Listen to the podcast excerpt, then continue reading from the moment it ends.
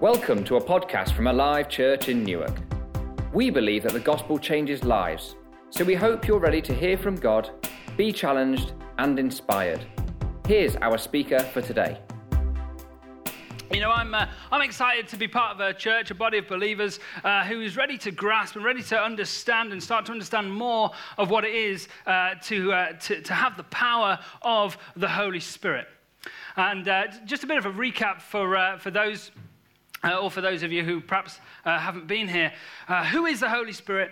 Uh, what does he do? And what does that mean for me? Good questions. Good questions. I'm glad you asked. Uh, the Holy Spirit, then.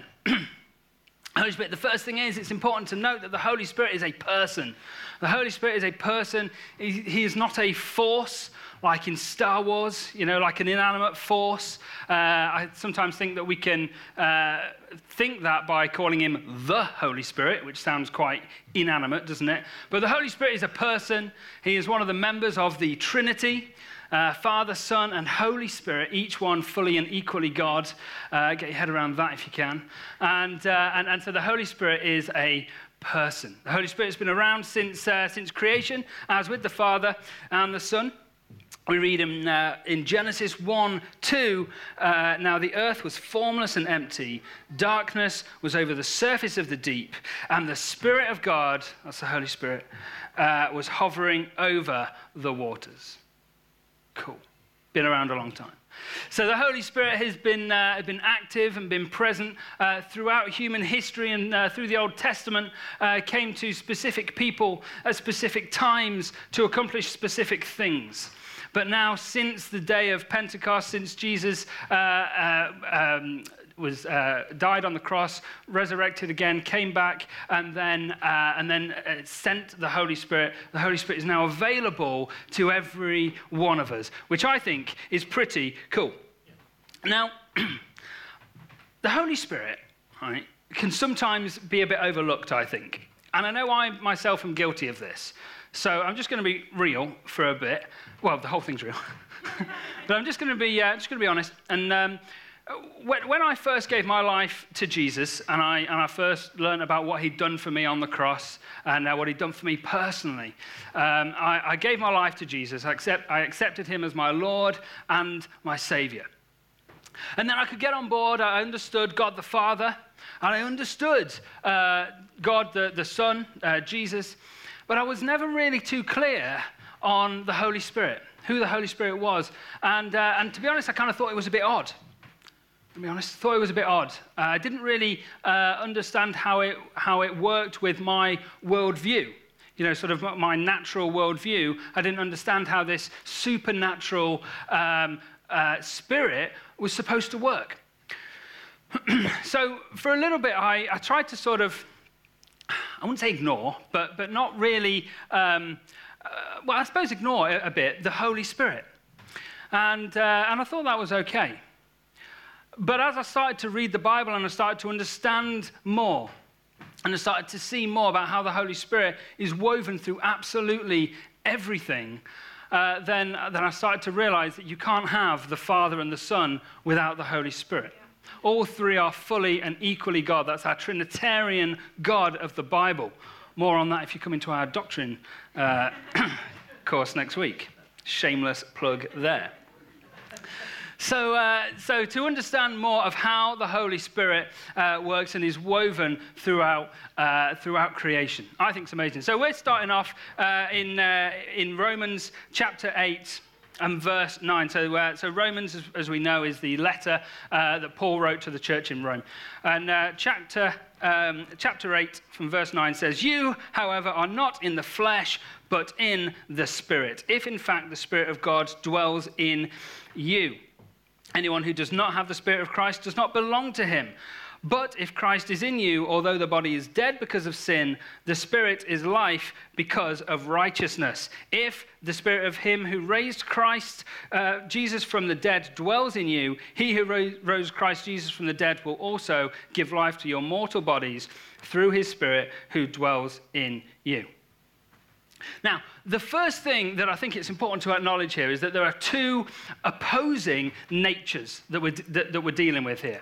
And we've talked about this in the past, and we've talked about it in Connect groups as well. So we have the nature of flesh, and we have the nature of the spirit. And, uh, and, and we, we, we, can, we can see the nature of the flesh fairly easily. We're all fleshy people, aren't we? There's flesh right there, big bags of meat is what we are. Just a lovely way to describe us. Uh, but we're all, we're all fleshy people and we can see the flesh. And we have our fleshly desires uh, and, and, natural, you know, sort of uh, ways of the flesh, as it were. Uh, but then we also have the Spirit. We have God's Spirit in us and, uh, and the ways and the wills and the desires of God for our life in us. And these two uh, natures are sort of a conflict. Yeah, because um, what the flesh desires is not always what God has in mind for us. And this really comes to a head when, um, uh, when we know what God wants for us and we know what we should be doing according to the Spirit, but we choose not to anyway. We choose not to do that. We choose to go with what the flesh wants. And I think Paul uh, sums it up actually pretty perfectly, okay, a bit earlier on in the book of uh, Romans 7:15, where he says, "I do not understand what I do, for what I want to do, I do not do, but what I hate, I do." Does anyone else res- that resonate with them? I know it does me. I know it does. You know, Paul said, I don't know what Paul's talking about specifically there, but he's saying, you know, I, I know what I should do. I know what I should do, but I'm not doing it. But I am doing what I know I shouldn't do. And, and you know, I feel like this is a daily struggle that we all have. Uh, and if, if anyone says they don't have that struggle, uh, if you could talk to me at the end and tell me how, that'd be great. Uh, but I think most of us have this, this daily struggle. You know, I know God wants this for me, but I want this. I know I should be kind to this person who's just been mean to me, but I don't want to because they've been mean to me. I know I shouldn't sleep with my girlfriend or whatever before we're married, but I'm going to because the flesh desires what the flesh desires. And ultimately, we make the final decisions. We always make the final decisions. God doesn't control us. We're not robots. We're not, you know, there's no remote control that He's got. We, we make the decisions. God guides us, God steers us, and God tells us what's right and what's wrong through His Bible and, and, and by the Holy Spirit. But ultimately, we make the final decisions. And, uh, and it's not really until we start to allow the Spirit of God to have a louder voice in our lives than, uh, than the voice of the flesh that we really will start to see transformation, first in ourselves and then outwardly into our town and into our world as well. And, uh, and so that's, that's where we're going with this today. Now, as you, uh, as you can probably imagine, I've got a number of points uh, four, in fact. And what I'll do is I'll tell you the points ahead of time uh, this time, which is quite weird, isn't it? I thought I'd mix it up a bit. Uh, so so the, the, uh, the, points, the points are these. We're going to talk about the indwelling spirit. We're going to talk about the identifying spirit. We're going to talk about the invigorating spirit, and we're going to talk about the immortalizing spirit. And for each of these points, as I was reading through the, uh, the, the, scripture that, uh, that we find in that Paul wrote, to me, a, a, character, a person from the Bible came to mind. And so we're going to see how the Holy Spirit worked through different people uh, to, uh, to, to, to, characterize what Paul is talking about. Is that okay? Yeah. That is good news. So here we go, starting from the beginning. You, however, are not in the flesh, but in the Spirit, if, in fact, the Spirit of God dwells in you. Now let's just pause for a sec because I believe that this requires some explanation. Because Paul's talking about us being in the Spirit, isn't he? But he's also talking about the Spirit being in us. Now, how do you have something inside something which is itself in the first thing? It's confusing. Which is it, Paul? Surely it can't be both. And, uh, and to try and demonstrate uh, this, this uh, relationship between us and the Spirit, I've got some props. And these are uh, Chinese takeaway containers there happened to, there happened to be an abundant supply at our house. so, uh, so I've got these two containers. And Bryn, if you could just come up here. And what I'd like you to do for us is just demonstrate using these two containers. If you come here, if you could just demonstrate, you can probably hold them if you like. Um, so, first, Paul says, I'll read it again. You, however, are not in the flesh, but in the spirit. Okay, so if you can get me, I should say, there's one that represents me, little picture of me. and then there's one that represents the spirit there, and that's a dove. The Holy Spirit's a dove, as everyone knows. Uh, so, Bryn, if what, you, what you could do is if you can, first of all, put um, me in the spirit. Can we do that? Me in the spirit. Okay, so I've nailed that. Easy. Now, what I'd like to do, Bryn, because Paul next goes to say um, that the Spirit of God dwells in, in you as well, in me. So if you could do that for me. Mm. No, see what, uh, what you've done there. I had this problem at home as well. See what you've done there is, is you've done that, but you've taken, um, you've taken me out of the Spirit. Yeah, so if you could just do both at the same time. No, just both at the same time. I had this problem. I had this problem. I thought because you went to Bible college, you'd be able to. what can you do? Never mind. So, uh, so I tried to get this to work, contort the uh, containers to do that, and it turns out it's impossible. So I thought I'd take a walk uh, by the river, by our house, uh, to try and clear my head on this and try and understand what's Paul talking about here. How can I explain this? And, uh, and in the river, as I was, as I was walking past in the river, I, uh, I noticed a, uh, a, a bottle of water, very similar, in fact, to this one.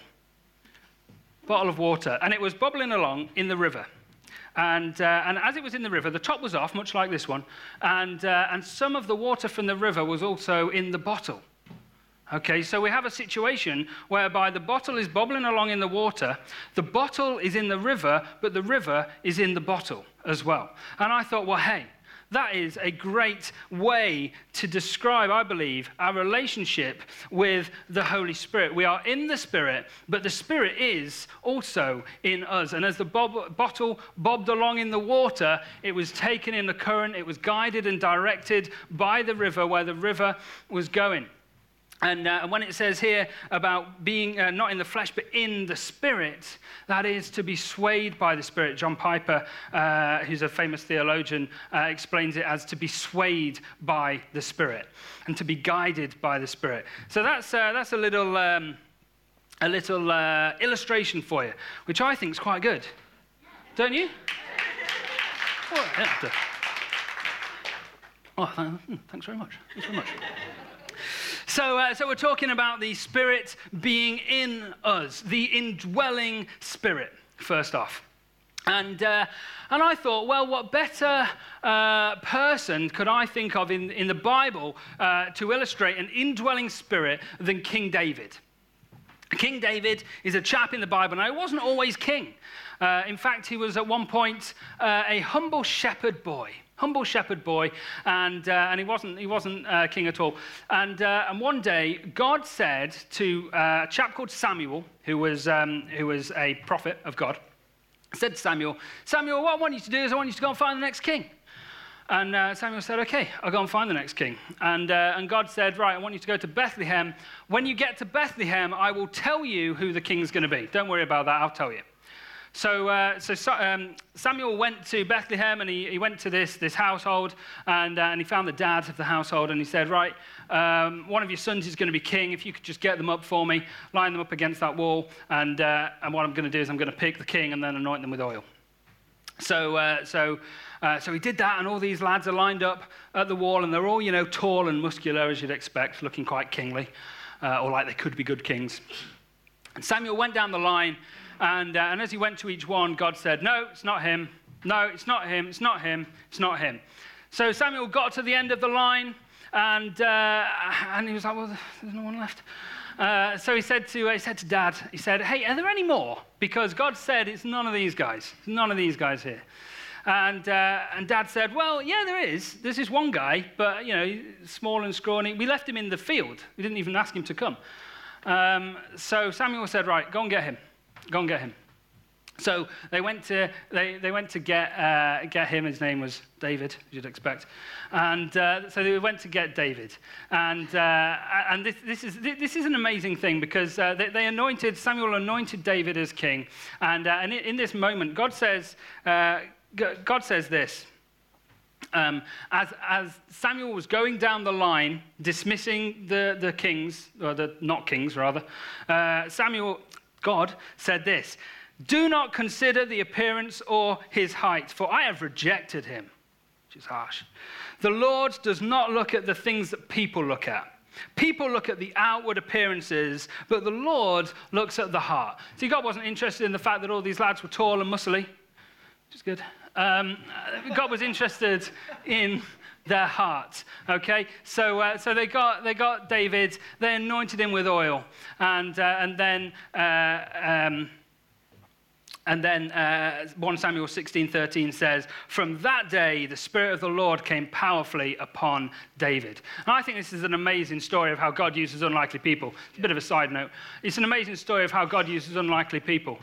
Now, I've been in a situation uh, before whereby I've been in a line against a wall and, um, and in, in, a PE uh, situation at school. And I've been in that line, and, um, and I know what it's like to be picked last.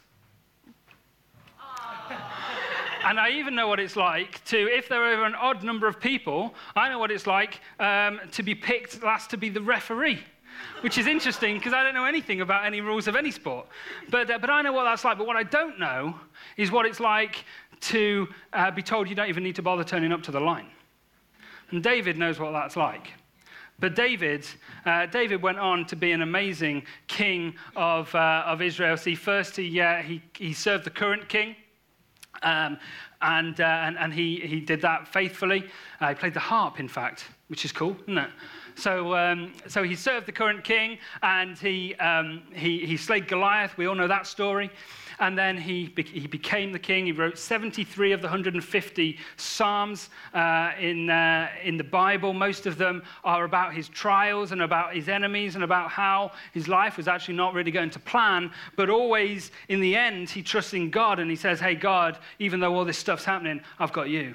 And, uh, and, that's an amazing testimony. David also pretty much established Jerusalem as almost the capital city of the kingdom of God on earth.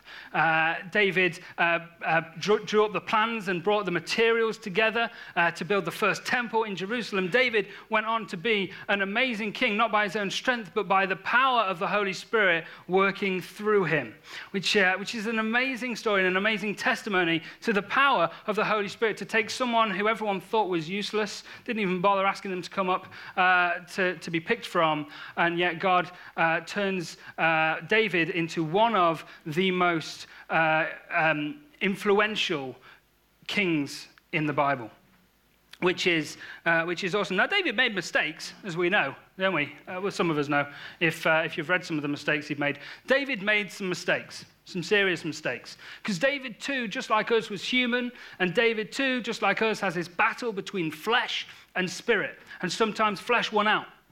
Um, and that, that happens. But, uh, but, but at the end, at the end, um, we, we read this of David, and I think this is awesome. Okay, this is actually in Acts 13 22. When God, uh, God has said of David, I have found David, son of Jesse, a man after my own heart. A man after my own heart. Wow, what it would be uh, for God to be able to say of us, to be able to say of me, he's a man after my own heart. So, my questions, uh, my questions today on, uh, on the indwelling spirit, my challenges to you are Are you truly living in the spirit today? Are you in the spirit? Are you allowing yourself to be guided and directed by the Spirit? Does the, does the Spirit of God have the loudest voice in your life? Are you a man or a woman after God's own heart? Challenges. So, moving on with, uh, with Paul's uh, letter, um, Paul writes Anyone who does not have the Spirit of Christ does not belong to him. So, now we're talking about the identifying spirit. And uh, so, what does it really mean to belong to God, do we think? What does it mean to belong to God? Well, in uh, 1 Corinthians 8, uh, says, But whoever loves God is known by God. So to be known by God, we love God. And 2 Timothy 2:19 says everyone who confesses the name of the Lord must turn away from wickedness. So, so we're about righteousness. We don't like unrighteousness. So anyone um, who um, anyone who is known and belongs to God, firstly, God loves those who are loyal to Him, and secondly, God hates unrighteousness. Now, did you know that there are very few people in, uh, that, that we know of for sure that are in heaven right now that are named in the Bible as being in heaven? Very few. One of those people is, uh, is a chap called Elijah. A chap called Elijah. And Elijah was a prophet of God. And, uh, and, and, he was a courageous and a brave man of God. And we know uh, that he's in heaven right now. He was taken up, the Bible says, in a whirlwind, which is cool, isn't it? Taken up, while he's still alive, he was taken up uh, by a whirlwind into heaven. Now, there's, there's, this, um, there's this incredible story uh, in, in, um, in the Bible about Elijah. Elijah at the time was one of the only prophets of God uh, that were around because a lot of them had been killed and persecuted and, and, and, other, and other things. And the king at the time, the king of Israel, was a chap called Ahab. And Ahab had turned away. He'd gone a bit off the rails. He'd gone rogue. And he'd, uh, he turned away from God and he'd started to, uh, to worship uh, Baal, uh, Baal. Baal. We'll call him Baal. It's spelled B A A L. So we're going to say Baal. Bible college man agrees. this, uh, this false god called Baal. And so Ahab was worshipping Baal. Uh, Elijah was staying loyal to, uh, to, to, the God of the Bible. And, uh, and, and the, the, he was challenged by God to go uh, to see King Ahab and sort of challenge him, challenge him. And so he did that. He went up, uh, he, went, he went to find King Ahab, and where Ahab was, there were 450 prophets, false prophets, of the god Baal. And he's just one guy. Now, if that were me, I'd sort of maybe stay back a bit and, you know, don't really want to rock the boat too much because I don't want to go up against 450 other guys that are saying a different thing to me because uh, that sounds really scary. But not for Elijah. See, Elijah is courageous and he hates unrighteousness. In fact, he challenges. Um, he challenges Ahab and he says, You have abandoned the Lord's commands and have followed the Baals. See, uh, Elijah can't handle unrighteousness, he hates wickedness. And, uh, and he, so he challenges Ahab. And there's this amazing uh, story uh, that plays out whereby, uh, uh, whereby he, he gets the, the, the Baal prophets and him, and they both get two altars, okay, with two bulls on the altars. And, uh, and he says to, to the prophets, he says, Right, you're going to ask Baal, your God, to set your bull on fire, and I'm going to ask the God of the Bible, the one true God, uh, to set my bull on fire. And whoever's bull sets on fire, their God will be the one true God. Okay? And the prophets of Baal are like, yeah, that sounds good. Cool, we'll do that. So, uh, so they go first. And, uh, and these prophets of Baal, they're dancing around the, you know, the altar and they're trying to get their God to, to set the bull on fire and they're cutting themselves to sacrifice things. And, and you know, they're, they're trying to get this bull to light on fire and it's not happening. And so Elijah's over here and he's like, Go on, why don't you shout a bit louder? Shout a bit louder or something. And, you know, maybe he's traveling. Maybe he can't hear. Maybe he's traveling. Shout louder. It's kind of getting a bit sarcastic, really, uh, which is, uh, you know, funny. And uh, so, anyway, nothing happens, and they're all a bit disappointed, as you'd expect. And then Elijah says, okay, my turn, my turn, my turn. and uh, and so, so Elijah says, right, before, before I ask God to set my bull on fire, what I want you to do is uh, pour water on it. Why don't we make this interesting at this point? Pour water all over the bull all over the bull. So they're doing this, and they're like, okay, tipping water on the bull. And then Elijah asks God to set his bull on fire. And in that moment, God um, sets his bull on fire. And so at this time, uh, we have this situation whereby all the people around, they see what's happening, and they're like, oh, right, okay, we've made some mistakes here. We've made some mistakes here. But I think it's amazing how, uh, how in, the, in the face of great uh, adversary, but through the power of the Holy Spirit, uh, we, see, uh, we see this amazing loyalty to God from Elijah and this, this amazing disdain for unrighteousness. So, my challenge today on that is um, can that be said of us? Do we disdain unrighteousness? You know, there's this, there's this great bit. Again, this is a side note. I should stop doing this. Uh, there's, there's this, uh, just, just, towards the end, just before Elijah is taken up uh, by a whirlwind into heaven. He's got this chap with him called Elisha. Okay, it's Elisha and Elijah, right? So Elijah is the prophet with the bulls, and Elisha is, he's going to be a prophet, but at, the, at this time he's sort of like an apprentice.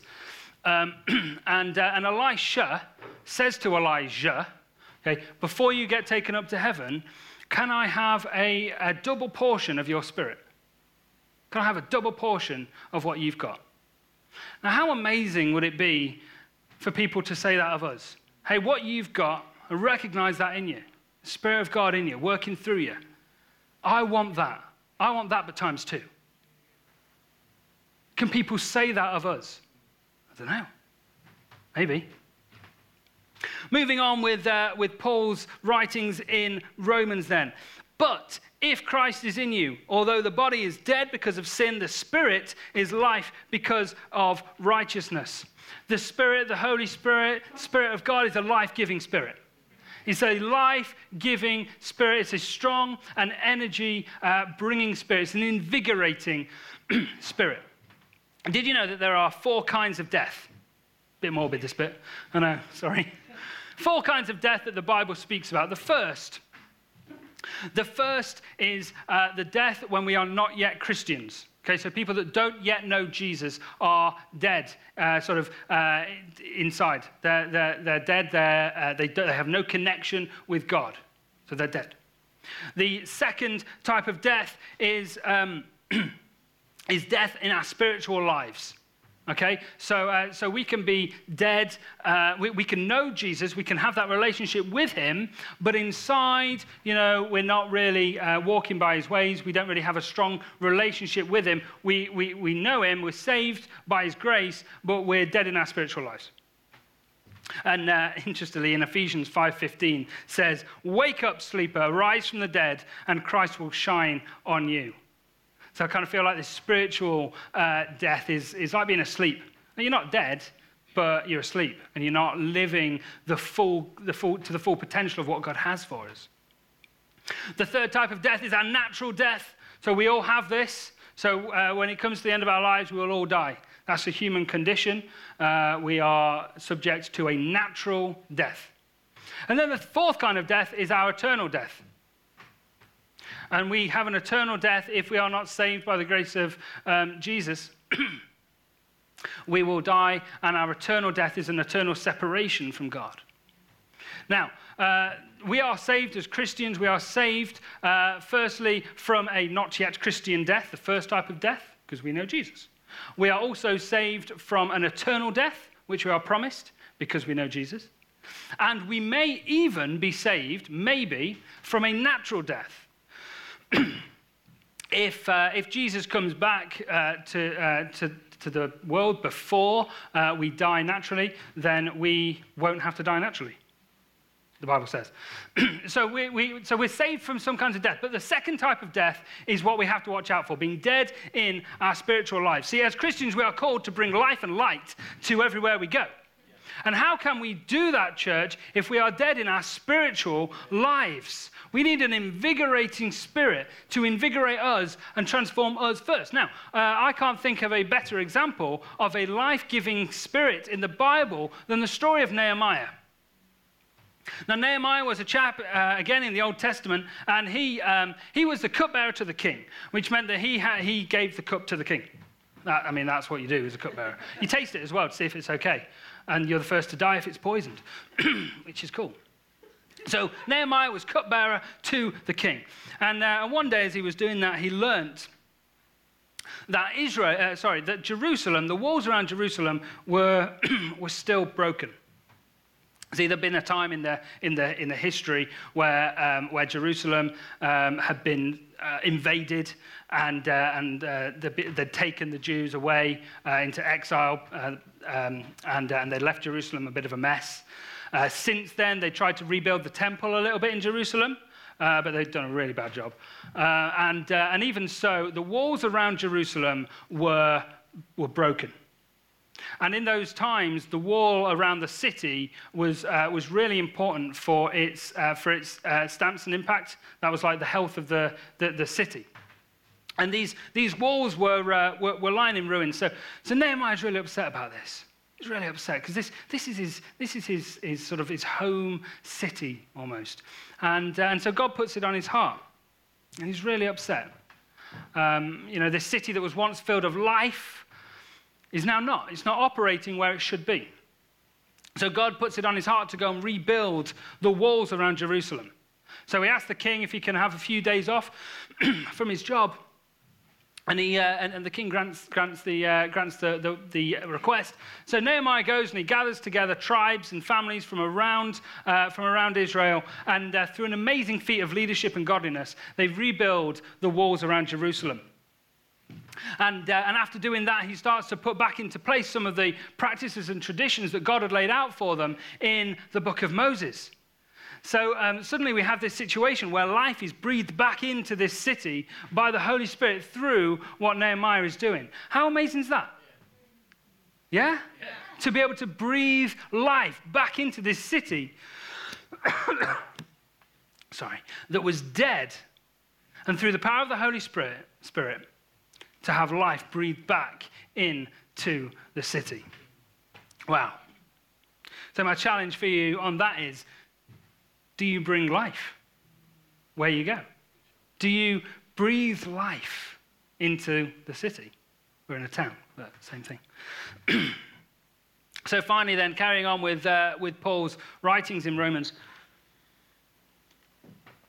if the spirit of him who raised Jesus from the dead dwells in you, he who raised Christ Jesus from the dead will also give life to your mortal bodies through his spirit who dwells in you. So we're talking about resurrection. We're talking about the immortalizing spirit. We're talking about uh, putting an end to this eternal death that we spoke about earlier. Wow. And what better person who characterizes the immortalizing spirit than Jesus Christ himself? Jesus Christ, uh, the uh, God, became man. Dwelt among us for 30 years, uh, went uh, to the cross willingly to die for all of our sins was taken down from the cross and put in a tomb sealed for three days. After which the Holy Spirit rose him again from the dead, putting an end to death. Yes. Come on. this immortalizing spirit. And Paul is saying, hey, that same spirit, that same resurrection that Jesus has is for you as well. Yes. That same resurrection that Jesus has is for us as well. Come on. I do my own claps. I'll start the clap if no one else is going to. It's fine. So, this same power, then, this same power that, uh, that worked through Elijah, that worked through, uh, through David, that worked through Nehemiah, that rose Jesus from the dead, the same power uh, that came upon the, uh, the apostles in the upper room at Pentecost in, uh, in tongues of fire, the Bible says, this same power is available to us now, today to breathe life, to bring light, and to go out to where we go. And uh, so, so I got thinking about this, and then I thought, well, okay, that's, that's all good head knowledge, but we're not talking about head knowledge. Head knowledge, in a way, is almost entirely useless. Um, it's good to know, but if we're not sort of doing anything about it, you might as well just not know it, really. Um, so, what do we do? Well, we pray, and, and, and I think it's, it's really interesting that, uh, that Liv, um, we, we, we prayed the, uh, the Lord's Prayer together today. And um, I didn't know Liv was going to do that. But interestingly, uh, God did. Uh, and so, because I, I, I was thinking about the Lord's Prayer and how that works. And when we pray that and we say, Our Father who art in heaven, hallowed be your name. Your kingdom come. Thy kingdom come, thy will be done on earth as it is in heaven. And I sort of got thinking, I thought, well, okay, when we pray, thy kingdom come on earth, what do we mean by that? What do we expect to happen? Do we expect everyone in Newark will suddenly know Jesus straight away and we'll all sort of gather around and sing Kumbaya together? Because I believe that God can do that, but I don't think he will. And because the, the reason I don't think he will is because God uses people. And he uses us, and as we've talked about, uh, um, God uses people and He uses His Holy Spirit through people to impact lives and impact a generation. So when we're praying, Thy kingdom come on earth, I think we also need to be praying, Thy kingdom come, Thy will be done in me. Yes. In me first. Transform me first. And then we as a church will go out and transform by His Holy Spirit our town and where we go. Now, there are two main ways that the Holy Spirit works through us. Two main ways. There are sort of other ways. Two main ways. The first way is that He gives us the gifts of the Spirit. The second way is that we have the fruit of the Spirit. Now, the gifts of the Spirit are these the w- words of wisdom, words of knowledge, uh, the gift of faith, the gift of healing, the gift of working miracles, the gift of prophecy, the gift of discerning spirits, the gift of speaking in different tongues, and then the interpretation of those kinds of tongues. And sadly, because I've run over time, um, we can't go into specifics on each of those gifts. But I will say this about gifts Gifts are a funny thing because we can often say when somebody's gifted at something, we just assume it comes naturally to them, don't we? Do you know what I mean? Like we can all say that um, Ollie is a gifted guitarist. Okay? Now, Ollie is a gifted guitarist, and we'd say that. I would say that anyway. I think you're a gifted guitarist, mate. But Ollie did not come out of the womb with a guitar singing How Great Thou Art. I don't think. I wasn't there. But I don't think he did. Ollie is a gifted guitarist. He's gifted in that area, but Ollie has put in practice, he's put in time, he's put in perseverance to take his gift and use it. And I think it's the same with the gifts of the Spirit. God gives us gifts. And I believe that there are people in this room that have been given gifts by God, these same gifts of the Spirit by God. And it's not until we start to uh, practice them persevere with them, put the time and the effort and the energy in to, uh, until we will be able to utilize these gifts properly how God intended. And we'll get it wrong. Oh, we'll get it wrong. We'll get it wrong, okay? Every, just like every time Ollie hits a bum note on the guitar, still happens now. still happens. Please don't go. Uh, but, uh, but we'll get it wrong. But it's only through perseverance and through not giving up and through asking God for God's help that we will utilize, uh, be able to utilize these, these spiritual gifts that God gives us freely, properly. The second main way that the Holy Spirit works through us is by the fruit of the Spirit. Now, the fruit of the Spirit are these.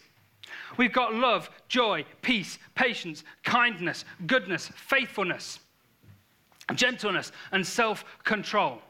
And these really are the evidence of, uh, of the Spirit of God in us. Yeah. They are the evidence. If you would say, well, how, how do you know that they've got God? Well, they should be, um, they should be uh, showing, bearing the fruit of the Spirit. and then you might say, well, that's, that's great, but I don't need the Holy Spirit to love someone or to be kind to someone. And no, most of the time we don't. Most of the time we don't. But we're talking about this battle between flesh and spirit again. Yeah. And most of the time, we don't need the Holy Spirit to be kind. But sometimes we do. See, sometimes when the world and everything around us and our fleshly desires and, and what's going on and, and nature says that we should hate, we instead, through the power of the Spirit, love. Yeah? yeah?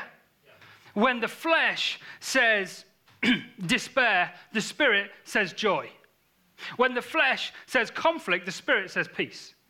When the flesh says agitation, the Spirit says patience. When the flesh says cruelty, the Spirit says kindness. When the flesh says wickedness, the Spirit says goodness. When the flesh says uncertainty, the Spirit says faithfulness.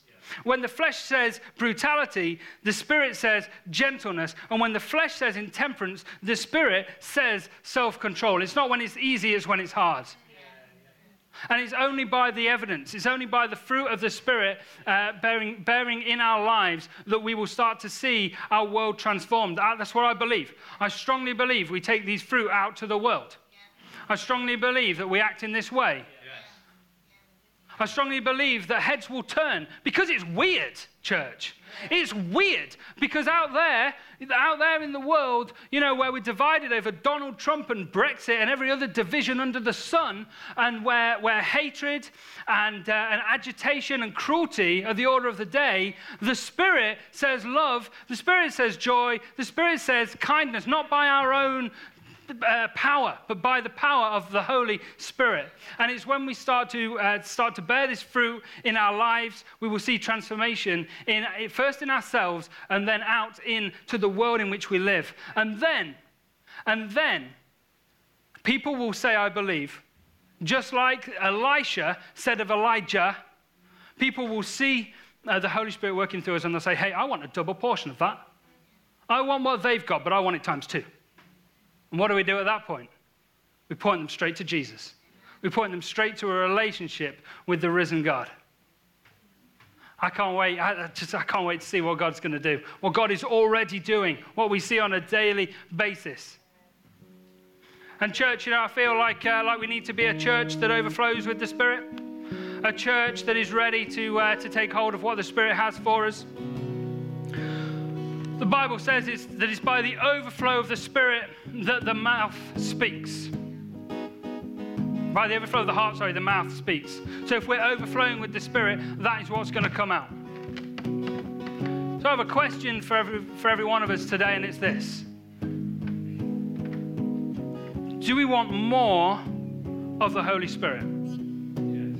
Do we want more of the wondrous gifts that the Spirit has for us in our lives? Do we want to bear the fruit of the Holy Spirit more? Why don't we stand? And I want to ask this if there's anyone in this place that wants more of the Holy Spirit today, if there's anyone in this place that, that, that wants uh, more of that, more of the transforming power of the Spirit, who wants to operate in the spiritual gifts more, who wants to bear the fruit of the Spirit more, I'd like you to raise your hand because that's me. that's me. It's a lot of people. I was going to do an altar call thing. I was going to do a thing where we invite people to the front if there was one or two. This is everyone in this place. Wow. Now I don't know what to do. We're going to do it anyway. Can we get some people? Can we get the prayer team? Can we get the ministry team? Can we get the team? And if you want more of the Holy Spirit today, what we're going to do is we're going to pray for you individually. I was going to pray uh, as, a, as a, you know over everybody, but what we're going to do is we're going to pray individually. So if that's you, I want you to come to the front. And I know that's you because everybody in this room pretty much put their hands up. So don't back out now, church. What we're going to do is we're going to anoint with oil. Just like, uh, just like King David was anointed with oil. We're going to invite more of the Holy Spirit into this church to be overflowing with the Spirit. That people might recognize us by the Spirit.